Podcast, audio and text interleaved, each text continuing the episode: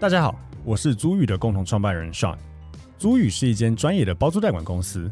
我们的服务有包租代管、不动产租赁以及空间规划与装潢。我们希望借由欧本豪斯，让听众可以了解更多房地产的知识与内容。欢迎大家追踪我们的官网、粉丝专业与 IG，也可以加入社团参与讨论哦。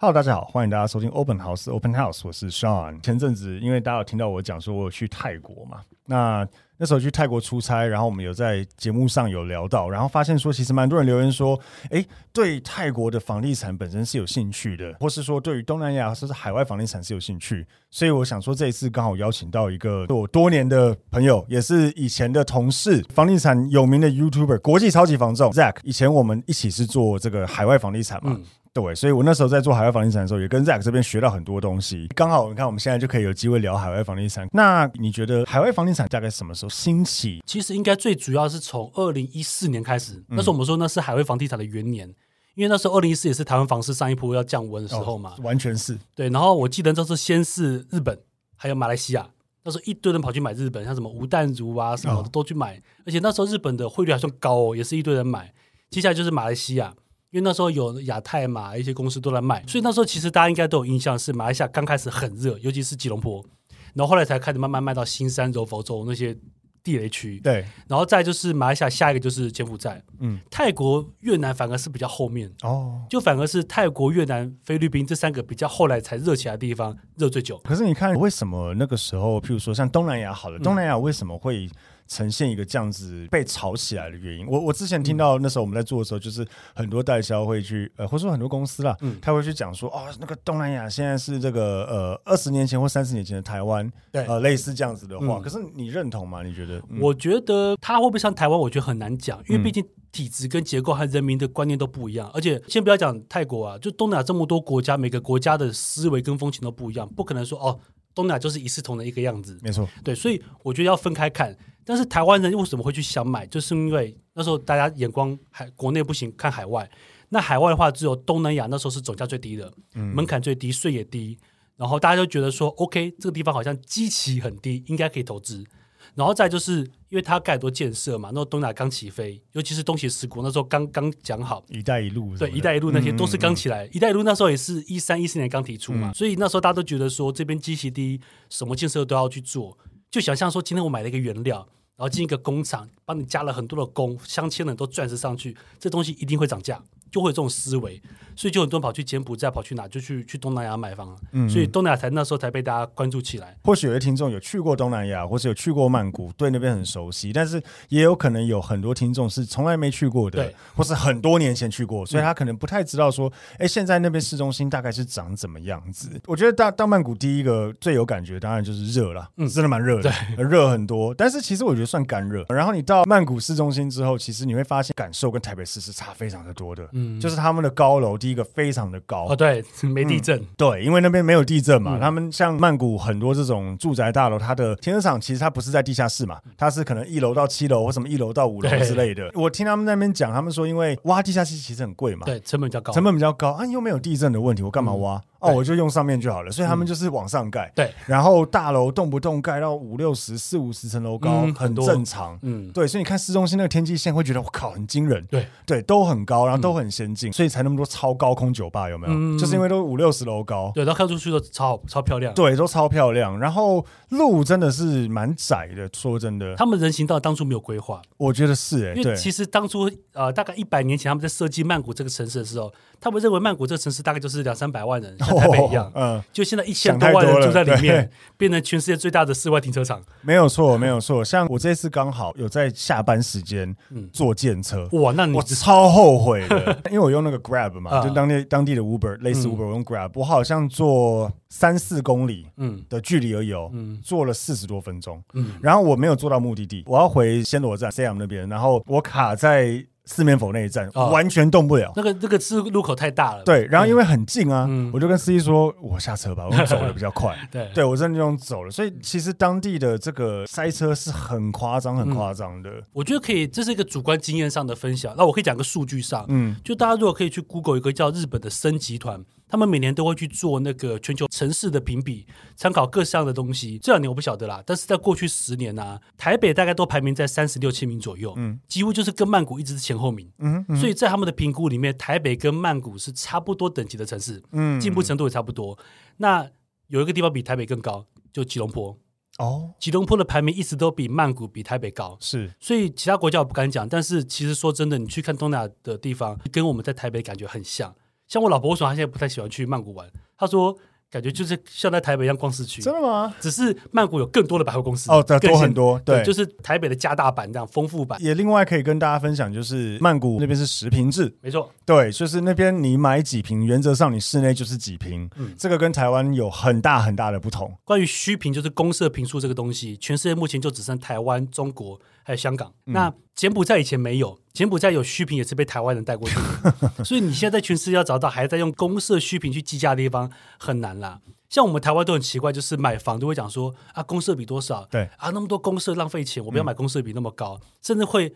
污名化公社比。但我觉得公社比真的是在台湾被妖魔化的一个东西。在国外就是你公社是送什么，这本来就该送的、啊，谁会嫌公社少？因为这东西本来就是免费的，没错，我花钱就是买房子，嗯，而且我也觉得把公社比拿来计价很奇怪，因为你说像台湾房价涨好了，房子增值了，你家变贵了，我觉得合理。可是你们家那个破破烂烂的图书馆，那个破破烂烂都快坏掉的健身房，它也一起增值，这是不合理的。没办法，它就是在全庄内啊，对它就所是整个一起上去。对，所以它就是一个计算方式的问题。嗯，对，那你在国外买房子其实很单纯，就是你就单纯看食品的单价，没错，然后公社的部分，你就主观认为说加不加分就好了。对，像你可能喜欢游泳池，你就觉得啊，泳池加分。我们要游泳的，我是旱鸭子的，那这东西我就觉得还好。嗯，但没关系，你就是去比食品的那个单价，你值不值得买，就比那个最单没纯。错，没嗯错。而且大家不要以为说它没有公社比，它就不给你公社，它是给的非常对的啊齐全的。比台湾嗯多多了。对，譬如说以泰国来讲，你那些新大楼，基本上那种无边际游泳池都是标标配配吧？对啊，几乎都标配，三五百万就有了。对，然后完整的健身房，然后各种很漂亮的，就是甚至有那种中间楼层、空中花园，嗯，诸如此类是一定都有。我觉得这个也是很多台湾买房会有有点难想象的。对，他们会认为说奇怪，这不是很花钱吗？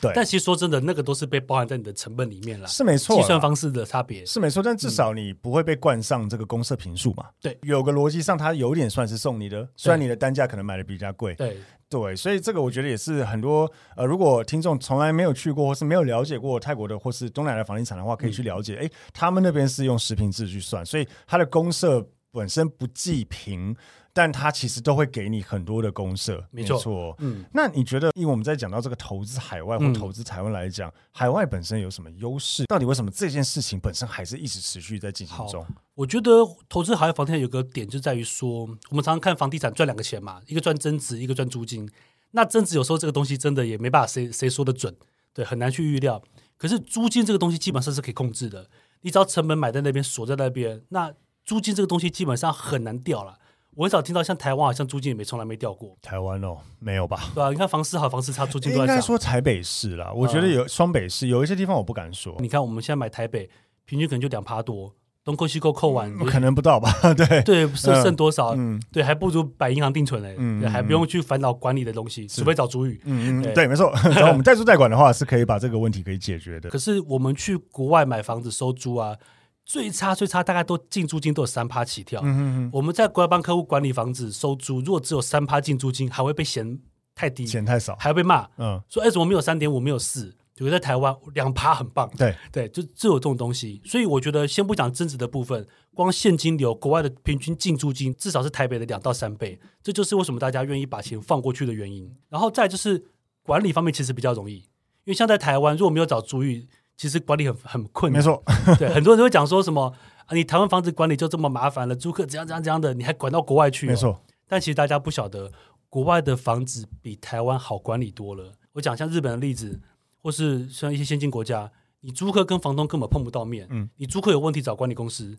房东有问题找管理公司，那要干嘛？就是全部都是管理公司去处理。不用像房东，就是还要去跟租客说啊，你那个冷气怎样啊？我下礼拜找人去好不好啊？我要比价啊，干嘛？很麻烦。对，所以像国外其实他们已经有很多像租遇这样的公司做的很成熟，所以你在管理方面你也不用管那么多，反正他们就帮你管理好好的，租客有什么事情他都帮你 hold 好，你你就只要看你的租金有没有三个月进来一次，有什么东西被扣掉，也会有清清楚楚的明细，就像租玉现在做的一样。所以我觉得大家很难去想象说，为什么在国外反而管理比较轻松这个点。哎、可是针对这件事情，就是前阵子都有一些新闻在讲所谓的海外孤儿，哦，就对嗯是他交屋之后直接被放生了这样子。那那为什么会有这样的事情发生？这个情况就发生在于说，哦，很多的海外代销业者都说，我们有一条龙服务。所谓的一条龙服务，就是你找我买，然后之后交屋中间的管理我帮你做，最后出厂再卖掉我也帮你卖。但是很多都是宣称啊，我们就想管理这部分就好。很多公司说有管理，其实它是外包给别人。嗯嗯，那你当初可能是信任我这个公司来跟我买了房子，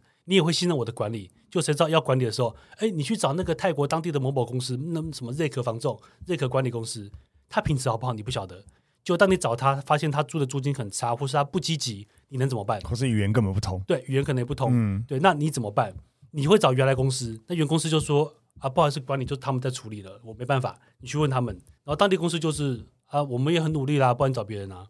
那这时候问题就来了哦，你一般消费者要去哪里找别人？语言不通嘛，嗯嗯嗯，你连当地有哪些房仲公司、哪些管理公司都不知道，你怎么去挑？嗯嗯，这就是常常在出租方面会遇到的问题。所以很多的一些投资客，他就是哇，原公司不帮我服务了，或是服务的不好，我找不到别人呢、怎么办？那这还是管理哦，管理还算好解决的，更多的是出厂这一块，嗯嗯，因为很多的公司根本没有在做出售的服务。他说：“你看，我们这么多业务员，当然会帮你卖啊。实际上呢，业务员都只帮公司卖代销的物件，卖就是建商的物件，嗯嗯，他们很不喜欢帮一般的民众去转售他们的房子。为什么啊、你觉得？麻烦不方便。嗯哼比方说啊，今天我是公司的业务员好了，公司接一个预售案进来，我把这个案子搞懂，我就会去卖它了。我可以讲的很好，哦我去成交。我懂你意思了。对，可是你看今天哇，八年前这么多人买的房子，现在拿出来转售，这八九个社区我完全不认识，欸嗯我要重新认识，就为了赚你这么一户。而且自然人的买卖又比较复杂，尤其是外国人。那算了，我不如把我的买房拿去介绍买预售屋，单纯嗯，那刷个卡就成交了，我干嘛去搞那个成屋二手那么麻烦？所以很多的代销公司他们都不太去做，甚至不积极在做出售的服务。我遇过太多的公司就是，哇，国外有个建商愿意给我卖房子，很棒，我可以拿到一个案子，我就来卖了。但怎么卖，法规干嘛流程搞不清楚，嗯后续要怎么做不知道。对，所以几乎很多就是连公司自己都不懂，他就是建商给他什么素材，他就照本宣科讲出去，他完全不知道后面的出租管理，尤其出售有多难做。嗯嗯，对，那业者没经验，消费者更没经验，就大家就这样搞在一起。嗯嗯嗯。不过就讲到优势，刚刚还是有提到说，它的租金就是我们讲房地产，它有这个现金流跟资本利得嘛。那租金来讲，资本利得听起来是还 OK，、嗯至少比台湾高。是那资本利得呢？资本利的，我觉得东南亚看景气、看状况。嗯嗯，那他们真的还蛮吃重大建设的。比方说，这个地方原来普普通通，然后这边要盖个 mall，盖个 A 级商办，盖个什么这个计划，那这一区可能就涨得比较多。嗯嗯，那不会说啊，因为这边要盖个 A 级商办，我整个曼谷都涨，比较不会。对他们比较蛮吃当地的情况。嗯，但我觉得至少就我以结论来看呢、东南亚的房价涨幅很弱。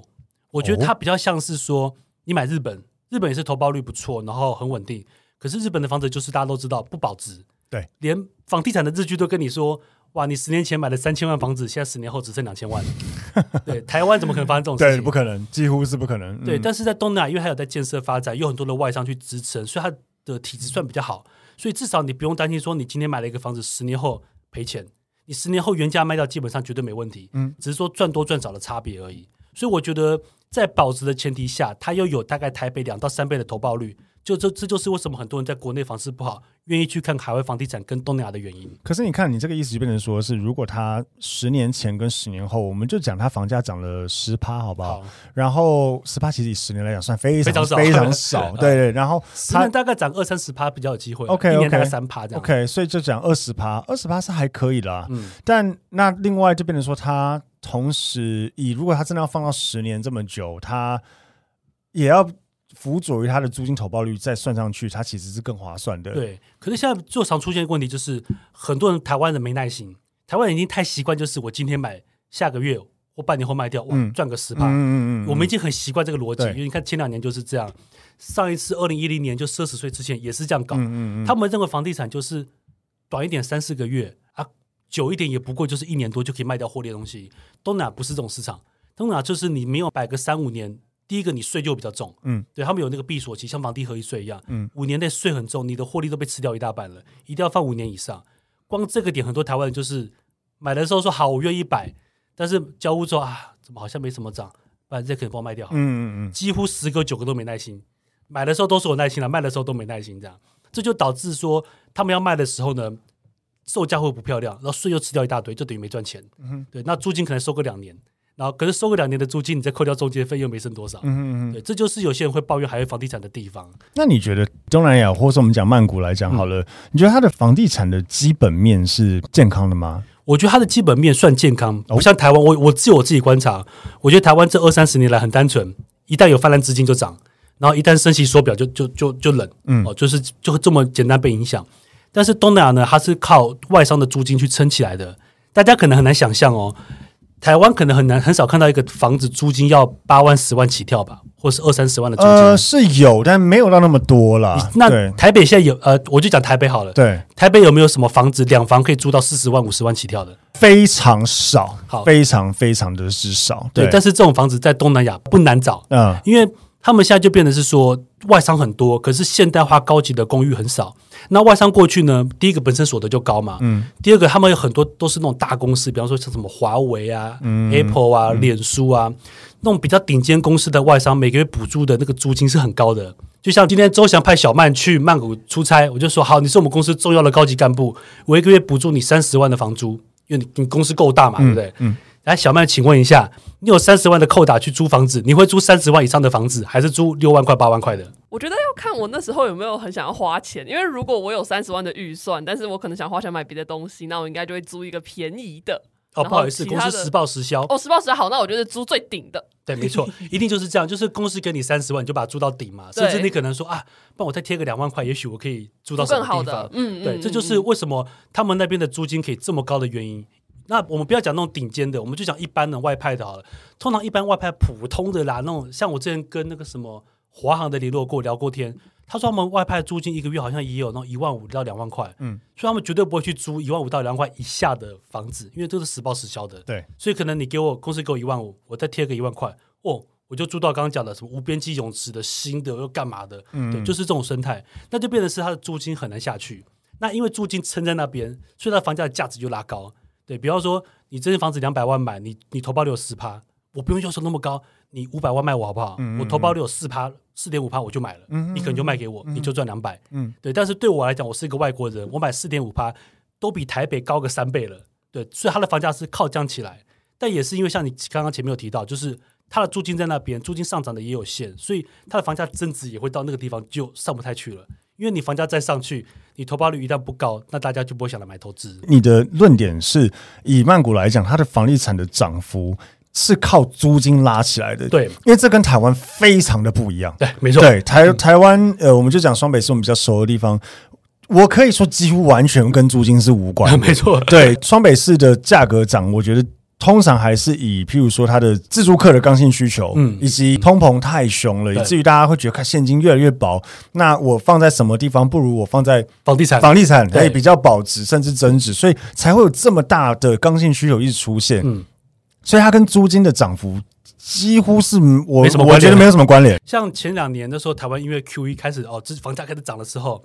东南亚每一个国家卖卖那边的，我问每一个人都说现在房市超级差，嗯为什么？因为那些外商不能留在那边了，全部都回国了，所以那边的高级住宅的租金哦，不夸张，那种那种什么五万八万的，全部都是三四折在租，嗯嗯，对腰斩，腰斩一下，嗯，他们说最保值的就只剩普通的，原本就是可能一万五、一万六的，好，但现在可能一万二，就没什么变。对，因为他就租给当只剩当地人对了，对对， 对，那就变成是说，呃，你看，其实很明显，不管是曼谷还是几乎整个东南亚，都是靠外商的租金去撑起它的房地产市场，才连带的让诶房价变热，才有建商来盖房子去营造、去发展这一些。可是，一旦失去这些外商的租金，哦，房市超级冷，建商也不太盖，不太推案。可是这样听起来会不会觉得说这样子反而基本面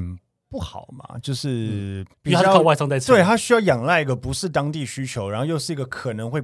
改变的需求。，对，但是就变成是说，好，那这个国家有没有可能一直有这么多外商？嗯，对，那我们就要看说，那这个国家原本为什么会有这么多外商进来？其实也是回到它原本就是这些国家东南亚在发展东协十国，在招商，在吸引外资，然后等等的。所以我觉得这个是国家的大方向。只要你这个东南亚整体都还有在发展，而且这个国家竞争力没有变弱，它还是持续吸收很多的外商进来。而且我觉得台湾人比较难想象的是，像我们去曼谷，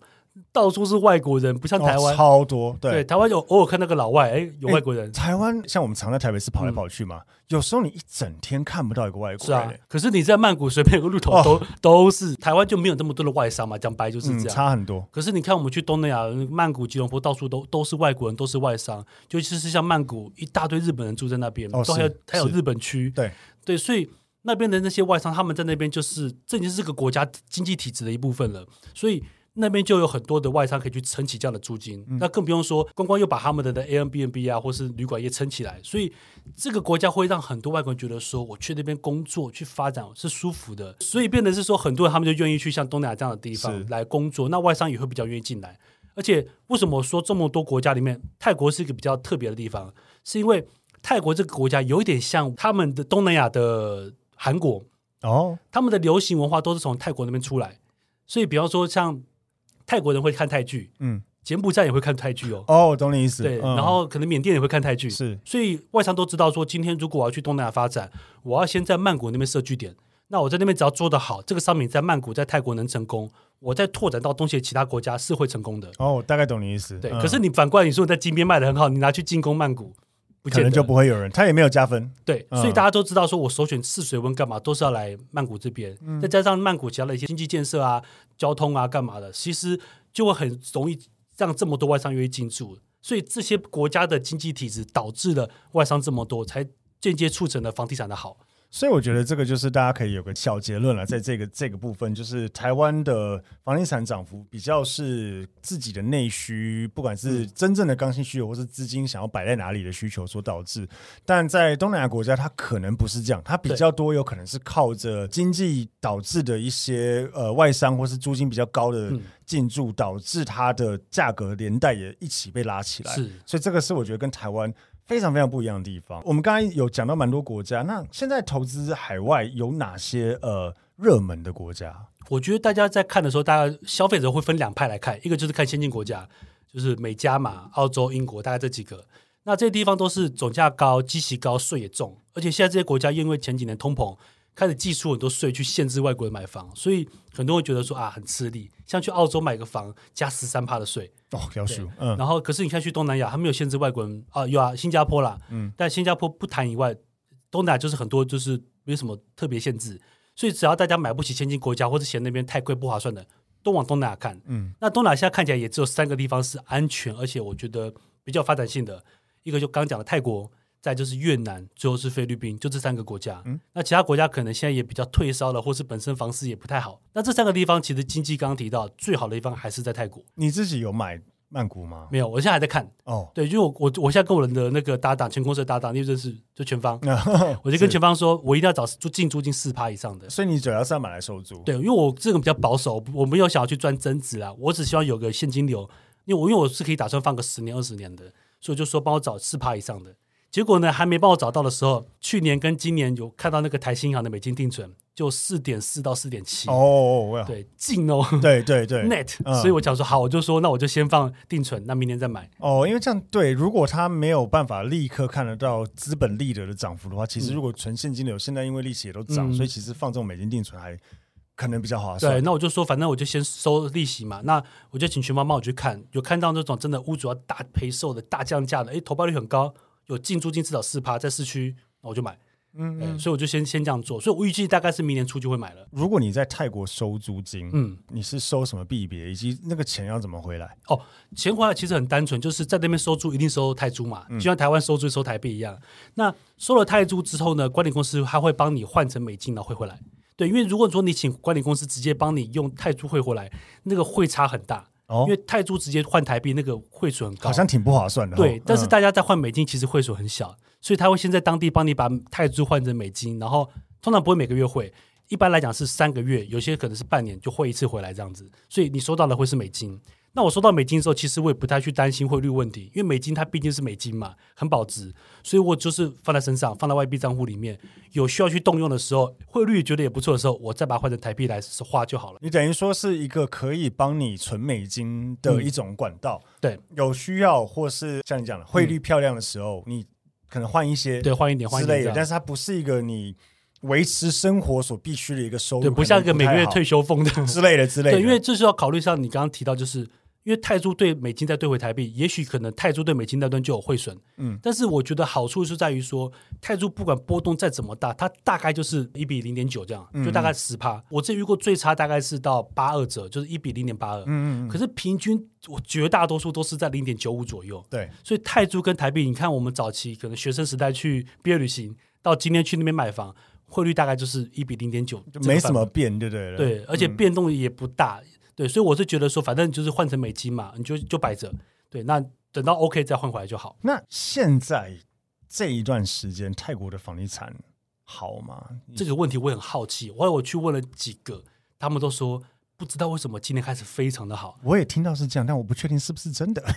那我对现在是说，其实我可以比较感知到是说，他们讲说有很多屋主之前那种租金不高的不好租的，今年都没这个抱怨了。对，因为很简单，就外商回来了。哦外商慢慢从去年大概下半年陆陆续续都回曼谷。像我去年九月份去曼谷，我就觉得已经跟以前疫情前差不多了。嗯，对。那当时当时我我去住的那个房子也是台湾业者开的，他们说当时还不是很好，可是今年他们说哦，现在不好定。对哦，，其实就是因为外商回来了，然后需求变高了，很多空屋就开始哎，慢慢慢完成区化了。嗯，那我觉得也许从明年开始，搞不好曼谷房价会真的涨得比较凶，哦，你认为？因为大家很多人之前不敢买嘛，啊，累积这两年的两三年的买气，不管是国内的还是国外的满盘，也许可能会在明年开始热。嗯，嗯对，所以我觉得今年大家还在观望，就是不会啊，前两年那么差，怎么今年开始热，还会犹豫。但明年发现，哎，不对，真的是好了，可能大家明年就会就会去买了。可是那外国人在泰国买房子有什么限制？我觉得最大的限制是金流，很多人搞不清楚。像我之前就看过一个网红，他呢，这个网红的故事是这样：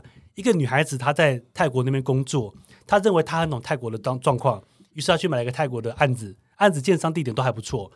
然后她就认为她很懂嘛，于是她就拿她在泰国赚的薪水这个泰铢去付那个叫什么工程款。就付付付，建商也跟他说 OK 就收钱嘛，有钱就收，泰铢就收。收到交屋的时候，建商跟他说不好意思，你不能过户，请你把这个钱重新再汇给我们一次过。为什么？他就觉得奇怪，为什么对对我在泰国工作赚了钱去买房，怎么会不能过户？建商才跟他讲说，因为你是外国人，你的钱必须要百分之百从境外汇进嗯来。哦，可是他是在泰国拿薪水的钱，就直接拿去付工程款。那后来这怎么解决？他没办法，他就是要从从请台湾的家人再帮他汇一笔钱，从台湾进到泰国里面，再开一个外国会员证明去买那个房。那原本付的那百分之百的泰铢的那个工程款，就全部再退回去给他。嗯嗯但建商必须要先收到你外国你外国的那笔钱，我才把本国的泰铢退嗯，给所以你要。付两倍的钱呢。是你要准备两倍的你要钱，准备两倍的钱才有办法办理去周过转这样对，对，所以那时候还拍片说，哇，我在泰国买房，我连我这么熟的我在泰国工作人都都怎样怎样了，你们买真的要小心干嘛的？嗯嗯嗯，很多消费当时就被影响，因为那时候我还在卖嘛，一堆人都讲说，哇，你看那网红在曼谷工作，他在泰国买房，都会遇到这种事情的，还拍成影片，还有好房网还在报道，那风险太高，我不要了。嗯对，但是懂的消费者就说，他自己没做功课啊、他就是金流没做对。对啊，怎么连你在那边买房，你连这个都不知道，你还去买？嗯，对啊，所以我觉得第一个就是你要知道它的金流是什么。那最标准的做法就是泰国的法律规定，外国人买房一定要百分之百这个款项从国外进去，就是你不能在泰国进去买，你可以从台湾汇，从哪里汇都好，反正就是不能在泰国当地付。第二个就是我们都会建议是你汇款的时候不要用台币直接去汇，要用美金，因为你用台币汇到那边去转成泰铢，直接转汇率很差。嗯，你在台湾转成美金再汇过去，通常汇率就差不多。嗯哼，所以第二个重点就是在台湾先换成美金再去买。然后第三个就是你在汇款给建商的时候呢，有个地地方叫做附言，附言一定要写清楚，是我要买某一个社区的哪一个房号，要写的这么清楚。到时候他们国家看到时候才会知道说，哦，你这笔钱是外国汇进来的，而且是买这一间房子的这一户的，那就可以让你过户。但如果你这个地方只要没有写或者写的不够清楚，他会说不行，这笔钱怪怪的。对，他们有规定说就不 OK 了，但是泰国就是一个，你知道去过东南亚就就会知道说，你看这就是东南亚，蛮蛮人质的。对，有时嗯候 OK，有时候不 OK，、嗯嗯你就有时候可能会被刁难或者找麻烦，或者有些人比较鸟毛，他就不给你过，嗯你钱就要再打回台湾，再重新汇一次，嗯嗯很烦。所以一般消费者最不知道就是在复原那一块，要把你买的建商干嘛干嘛的全部要写清楚，包含你的户号，要这样写清楚，钱汇过去，那建商收到了，他们才可以帮你完成过户这件事情。嗯对，所以我觉得金流是最重要的。嗯，然后还有其他限制，譬如说我们之前常常会讲到所谓的四九五一原则嘛，就是外国人呃在当地买这个大楼的这个楼地板面积不得超过整个楼地板面积的百分之四十九嘛。嗯对其实这个四九 V 它的原始的核心就是说，他们不希望有一块地被外国人拿走，所以今天我是卖一块地的时候，你是外国人，你最多只能持有四十九趴。嗯，对，表示说今天你想买一块地，你要买个透天，你要买一个地自己来种田。不好意思，就算钱是需要你全部百分之百付的，你也得找找一个当地人头挂五十一趴，你才能够买。所以他就是不需要说这块地被外国拿走。那你也知道，土地这个东西反映到住宅，就是你一个社区，你多少的住宅面积就对应多少土地持分嘛。所以住宅的面积也是四十九趴可以卖给外国人。但是这个对外国人其实有个好处哦。假设我在泰国买一个套房，好，那我现在要卖，我不用去看那个外国人比例有没有超过四十九趴，因为我不管卖给谁，都还是外国人的扣打。哦，对吧？嗯今天你是外国人，你卖给我，你是外国人，我是外国人，我们再投一个扣打没问题。可是今天假设小麦他是泰国人好了，他今天突然想要卖给你是外国人，不好意思，现在四十九趴的外国人比例已经满了哦，他那户泰国人的户就不能卖给你可。他要怎么确认这件事情啊？土地这好厅困难哦。土地厅那边会登记，嗯，然后通常社区他们自己建商他们一开始在卖也会去去备注，所以他随时要 update 这件事情，对。这样还蛮麻烦的。但是就东南亚都是这样，不止嗯泰国，他嗯们已经算是蛮蛮普遍的情况。这个规定反而是限制了当地人的转售，不希望这么多外国人来炒作了。对，像这一点在越南就做得很好。越南是怎么避免外国人来炒房嘞？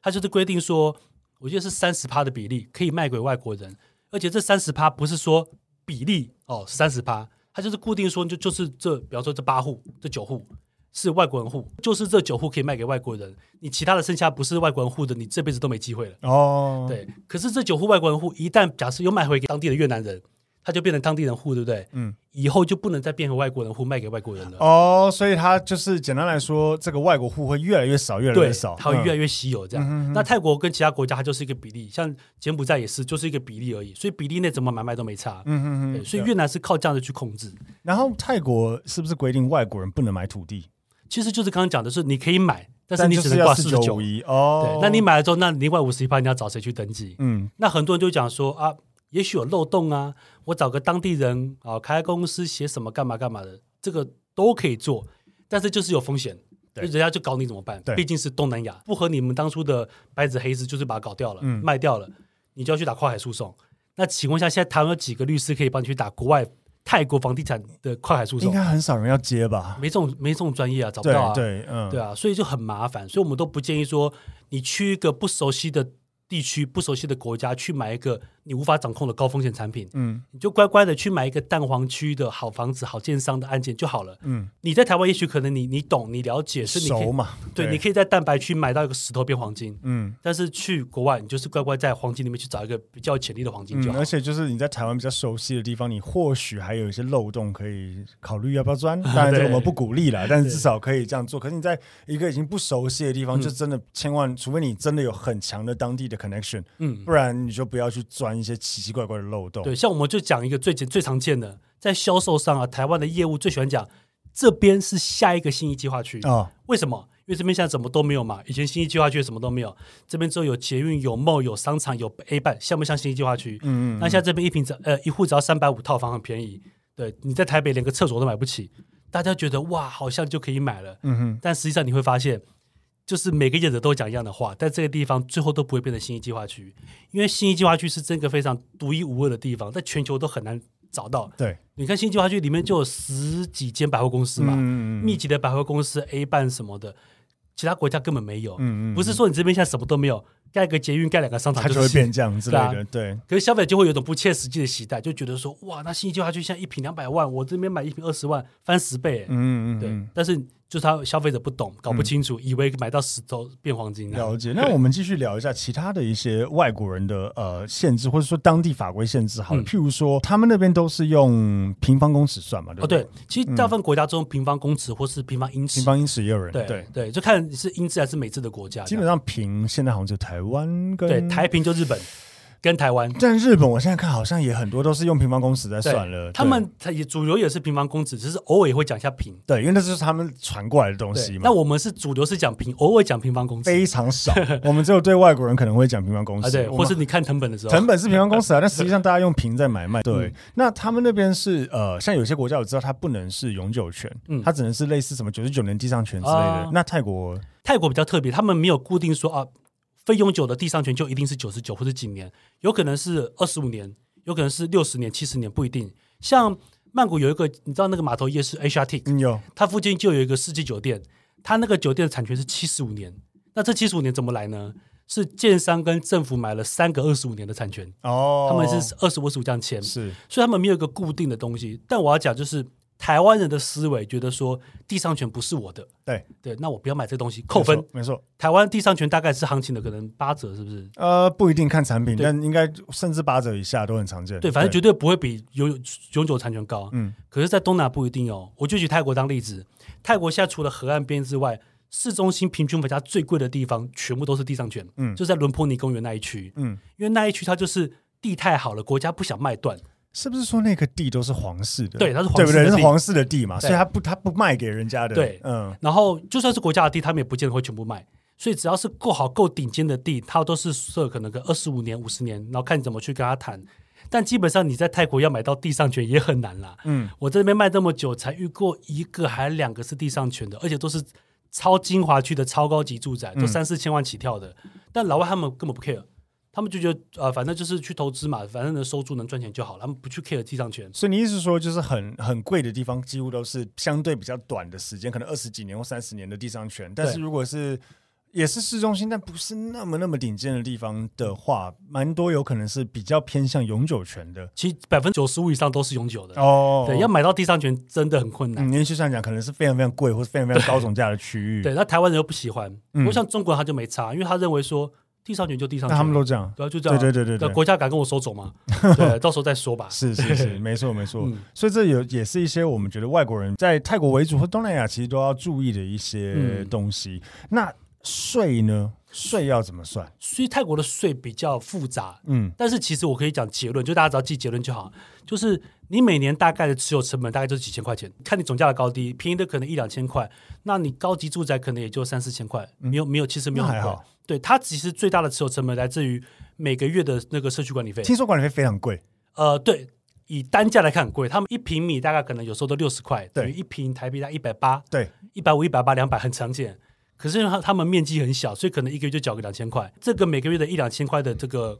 社区管理费，算是每年最大的成本支出。那外国人还要多算一个，就是管理费用，就是我们所谓的代租代管，嗯，因为他帮你 cover 所有你房东的责任义务嘛，所以他他会从你通常行情是从你租金的百分之十到百分之十五去抽这管理费用。嗯嗯所以你在泰国看到一个表面租金啊，你大概打八折到七五折才是实际你进口袋的租金。嗯，了解了对，解。因为就要扣掉社区管理费跟代租贷款费这两笔，嗯那每年那个持有成本其实有时候少到根本不太会去去在乎。而且外国人买房子，其实原则上第一个像刚刚有讲到，你钱一定要是百分之百从国外汇进去嗯对，所以其实你也不能在当地贷款。不行，呃应该说泰国他们政府当地是不接受外国人贷款的，嗯，对，所以泰当地银行一定不行。可是他们跟台湾不同的是，他们有很多的外商银行，所以你可以找当地的，比方说什么大华银行啊，什么阿拉伯银行，随便好、去贷款。可是因为你是外国人来这边买这个房子，他们审核极度严格。以前我们就有同事帮客户送审过一两间，他说那个严格到你觉得银行根本在刁难你，他就是不想贷他给你。啊没有要做你生意了，哎对，嗯而且就算好了，你真的贷贷下来，那边给外国人的房贷利率大概要四点五趴上下，嗯嗯到五趴，所以根本不划算呐、所以大家就觉得说，那我不如拿台湾的房子去增贷给五百万出来，房贷才两趴，他、那边去收个三趴四趴，如果你买了泰国的房地产，是可以取得像当地的居留权之类的。没有。对，这也是大家蛮多台湾消费者会有一个迷失，就是我今天去一个国家买他的房子，或是买很多的房子，我是不是就可以拿到一个居留权或身份？泰国的居留权，我印象中好像很难拿，对不对？它不开放，啊，泰对国对对对对，泰国是嗯非移民国家。对，我们以前不是有个同事叫 Brian 吗？对，他就是老婆就是那个当地人嘛，但他就说他就算跟他结婚，他也拿不到身份，这很因严为他嘞。他不、嗯不给。他说就算是要拿到身份，也是女生嫁到泰国去。有我这次去有遇到呃几个大陆女生嫁到泰国，但是她们说她们嫁了好像二十年了，还十几年，对最近才好像才拿到。对他们说那个名额非常非常少。对那原因就是因为泰国是一个几乎是百分之九十九的佛教国家，嗯，他不需要你们这些异教徒来这边，真的是因为这样子 的对，原这是因对他不需要这些这么多的其他因素进来。啊哈，所以他希望这边就是我们自己的佛教国家，所以他们就是一个非移民国家。所以假设女生要嫁到泰国，每年的名额也是非常非常少，男生娶泰国女生是几乎没有可能可以拿到身份。哇，所以我们拿不到泰国身份也没关系，反正我们不投票嘛。我们唯一能够做的就是取得居留权，对，因为一般观光签就两三个月，嗯嗯，对你就算要住长期的话，也没办法住多久。所以比较可行的方法，最便宜、最简单的就是等你五十岁以后，花八十万的泰铢去定存在那边，你就可以去申请养老签证，八十万很少哎、八十万泰铢，嗯对， 80台币万可能就七十几万而已。对，因为像呃，我们会讲马来西亚会讲到他们什么 MM Two H 啊，嘛，第二家园，嗯第二家园，他那个如果没记错是一百万马币，呃，十五万马币跟三十万马币，看你年纪。嗯但泰国不是，泰国八十万你放过去就是摆在那边不能动了，哦，因为我怎么知道你这个老头到时候如果没有钱，我怎么把你遣返，是是或者是出，什么状况？所以这个就是一个押金，让你可以在泰国那边住，是不能领不能领，不能动，哦泰国都不能动嗯，它是押金。然后你在那边就是有一年的居留权，时间到了就是再去移民局跟他续约就好了。然后如果你不到五十岁想去享有这个的话，现在有一种叫做精英卡，它就是可能是你个人或是你家人付个五十万、付个六十万、一百万哦，看看方案。他们有很多配套活 动哦，反正你可以在那边停留一年、五年、十年，嗯就看你放多少钱进去。哦，对，所以还是可以用钱去买到这个东西，对他们，泰国政府有跟一个公司去合作，推一个叫基因卡的。嗯哎、它的基因卡不是只有说居留权哦，像一般那种外商啊，比方说去那边工作的人，或是去那种什么养老签证，好像每隔几个月还是半年就要跑一趟移民局去更新、去 renew 一下。嗯，嗯嗯但是如果你是拿那个基因卡的，不用一通电话帮你全部搞定。哦，OK，很多人都是为了不要去跑移民局，不要去搞那一整天，所以选择办那个就东西。 VIP 就对了，嗯但是你就要花钱，而而且他连说好像是连你从机场出来，因为机场不是很大嘛，对，你是那个基因卡一定等级以上的，有高尔夫球车载你 出去，所对以他从前端你一到的时候就会给你 VIP VIP 的对，体尊验，爵不凡。 对对对对对对，然后还有每年送什么几次高尔夫球啊，啊几次什么按摩，可是听起来反而是比较 for 吸引有点年纪或退休人士去的呃，其实都有钱就可以了。哦，嗯所以其实也不一定对，像你假设你有钱，你就可以买一个，比方全家方案，也许一百五两百万，就全把全家都可以享受这个东西。听起来蛮便宜的，那很其实对有全钱人家讲呢很多人呢，是啊，就对全、啊全家庭见这样。嗯嗯嗯详细金额可能要再确认一下，但是基本上你只要有钱，你就可以去那边长期的居留。嗯所以很多人他们会带着全家大小去泰国长居啊、long stay 啊什么的。而且其实我觉得泰国人算蛮友善的，整啊对体来讲算蛮友善的嗯，不就是他们的本性大部分都是比较 friendly 一对对点，对，所以被天称为天使之城嘛。嗯就说这边的泰国，尤其是曼谷人，就是对谁都很好、很热情这样子，所以大家就觉得住那边舒服又便宜。嗯，嗯对，然后重点是它便宜，可是它的设施你看不输台北。对啊，百货公司什么东西，那一些餐厅都超超高级、超屌。对，然后吃起来可能一顿饭贵一点，高级的了不了不起五六百，嗯就蛮顶的。嗯，没错没错。那我们讲了很多很多跟跟泰国这些或者海外房地产有关的，最后还是想要带回来讲一下说，那你觉得投资前该做什么功课，以及有没有什么要小心的陷阱或话术之类的？好，我觉得去国外买房子，你第一个要注意就是业者，通常会害你赔钱的因素，都不是说你买错房子，买到不对的户型，还是说买到一个什么东西，大概都是出在业者骗你。对哦，，我可以这样讲，有时候业者也不见得真的是要骗啦，真的就是因为他也不懂。像国内就算了，国内反正我们消费者都很熟，你住台北买房子，你大概也是台北人嘛，不会说落差太大。可是你去买国外的房地产，为你服务的代销，也许搞不好才刚入行半年一年，他自己都不懂。他搞不好都没去过几次。，对，或者说他公司可能也是刚接卖个一两年，公司老板也不清楚，所以你要听这样自己都搞不清楚的人去教你怎么去投资一个陌生的东西、陌生的产品，那风险当然很高。那这个时候业者为了要成交，他就会各种的话术，有一个很常见，早期常听到的就是炒红单，嗯。跟你讲说，你看泰国买一个房子，投期款三十趴下去好了，那一年后、两年后就涨个二十趴、三十趴，我就帮你卖掉，你马上就一百趴的获利耶，对，要不要这样做？嗯，那大家就觉得很便宜啊！你看一间房子可能五百万，三十趴也才一百五，赔得起啦。结果才发现说，哇，泰国的红单非常非常难卖。嗯，对，所以我觉得你不要去相信炒红单这个事情，因为在这么多年来，只要去鼓励消费者可以去炒红单的这些业者，全部挂掉，嗯，没有一家还在市面上的。嗯嗯然后再来第二个就是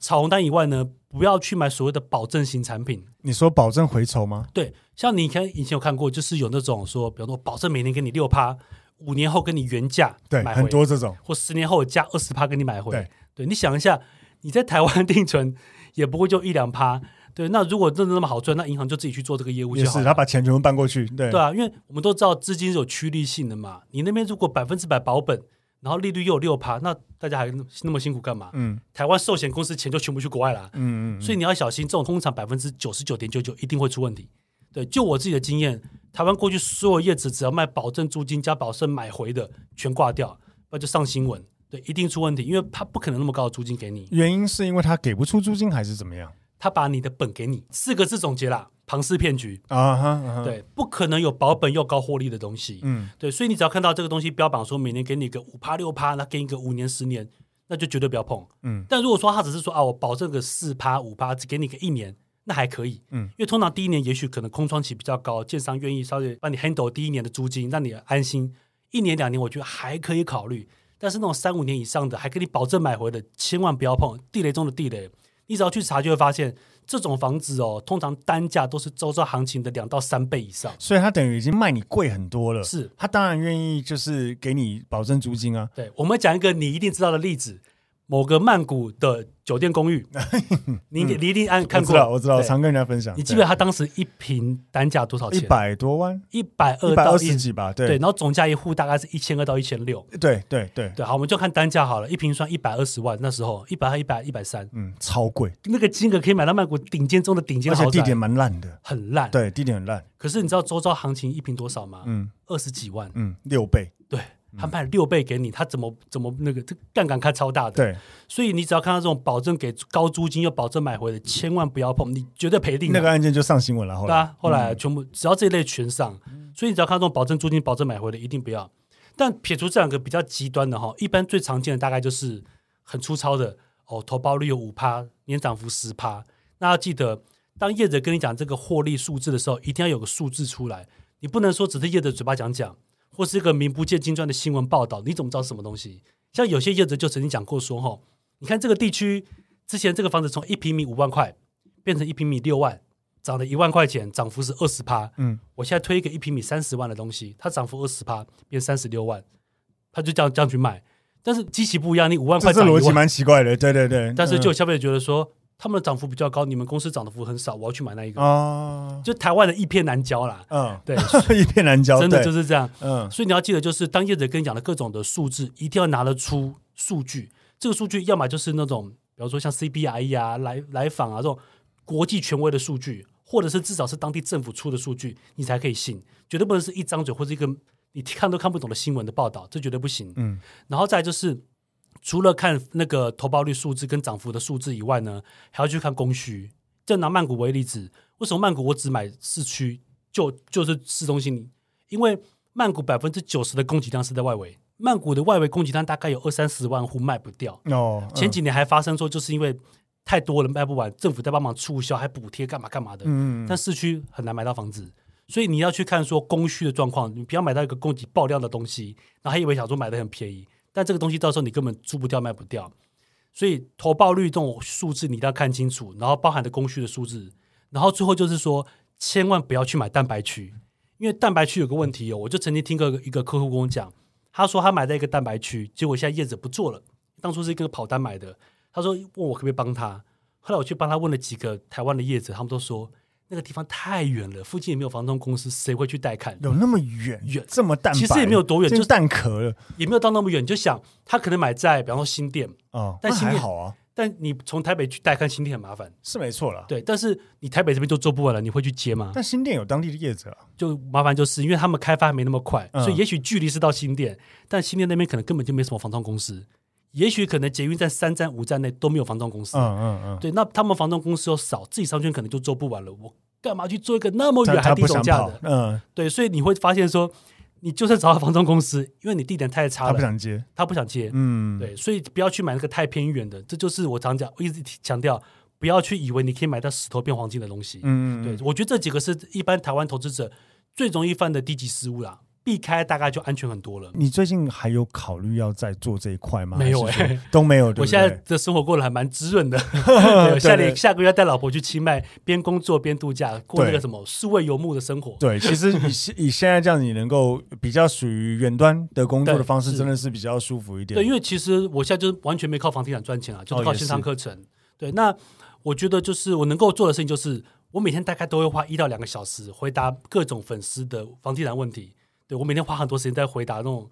问说啊，这个是不是话术啊？可不可以买啊？嗯嗯嗯我现在可不可以买啊？对，那只要你有这种方面的问题，我能够回答，我都会尽量给你建哦议这样子。嗯 o k 那因为呃，Zack 本身就是不管是对国内或是国外房地产也是有很多熟悉嘛，嗯所以如果粉丝或听众有问题的话，也非常欢迎可以到你都是在哪里回粉丝团吗？还是说呃，其实几比比较多是 IG，可以加我哦 IG 或是我的 Line，IG 比较多啦。嗯，就是呃对国际超级房中的 IG，对，应该蛮好找的。对，一定的，一定因为的。我现在就是像蜘蛛人一样，就是邻居型 YouTuber，对，大家随时都可以找我问我问题， 啊哈哈，理解理解问。免钱的。而且我希望让大家更多消费者知道说，台湾市场真的有很多像 Zack 或者像 Sean 这样子的好房仲。其实我们像开欧本豪斯这个 podcast 本身也希望传递，不管是正确的资讯也好，或是至少从我们的经验所看到的东西，然后不不希望就是呃，不管听众或是大众不要被一些莫名其妙的东西给欺骗，对或是没有做足功课就做了一个很大金额的决定。对，因为一定要记得，就是买卖房地产是一个非常大金额，而且会影响你人生好几十年的事情，所以你一定要做功课，千万不要去轻忽房地产对你人生的影响力。没错，没错。所以，呃，我们今天真的是非常非常感谢 Zack 在百忙之中可以真的百忙之中啊，那么忙，平常在做就是很多自媒体的东西，所以也谢谢你可以过来。然后，听众有什么问题的话，也欢迎帮我们在底下做评论留言，不管是留言给我们，或是直接到 Zack 这边的各种渠道都可以找到他。我知道可能很多观众他们觉得说看我的 YouTube 影片可能太长太久，那没关系。如果你是想要学习一些比较碎片化、比较快就能够得到的房地产知识，尤其是我真正的专业怎么靠个人品牌变现的话，可以追踪我的 IG，因为其实我除了 YouTube 影片之外，我花最多心思在耕耘的地方就是我的 IG。对，那我的 IG 账号是 Super Agent Zack，就 Super 哦，超级超级 Agent 就是防重嘛，特务啊、呃、，Zack 就是我的名字。嗯嗯，我相信里面有很多碎片化的小知识，可以帮你在花 IG 很轻松的时候，顺便帮你学到点东西，你就不会花一整晚的 IG 那么有罪恶感了。没错，没错。OK，好，那我们今天的节目就到这边，谢谢大家，拜拜拜拜。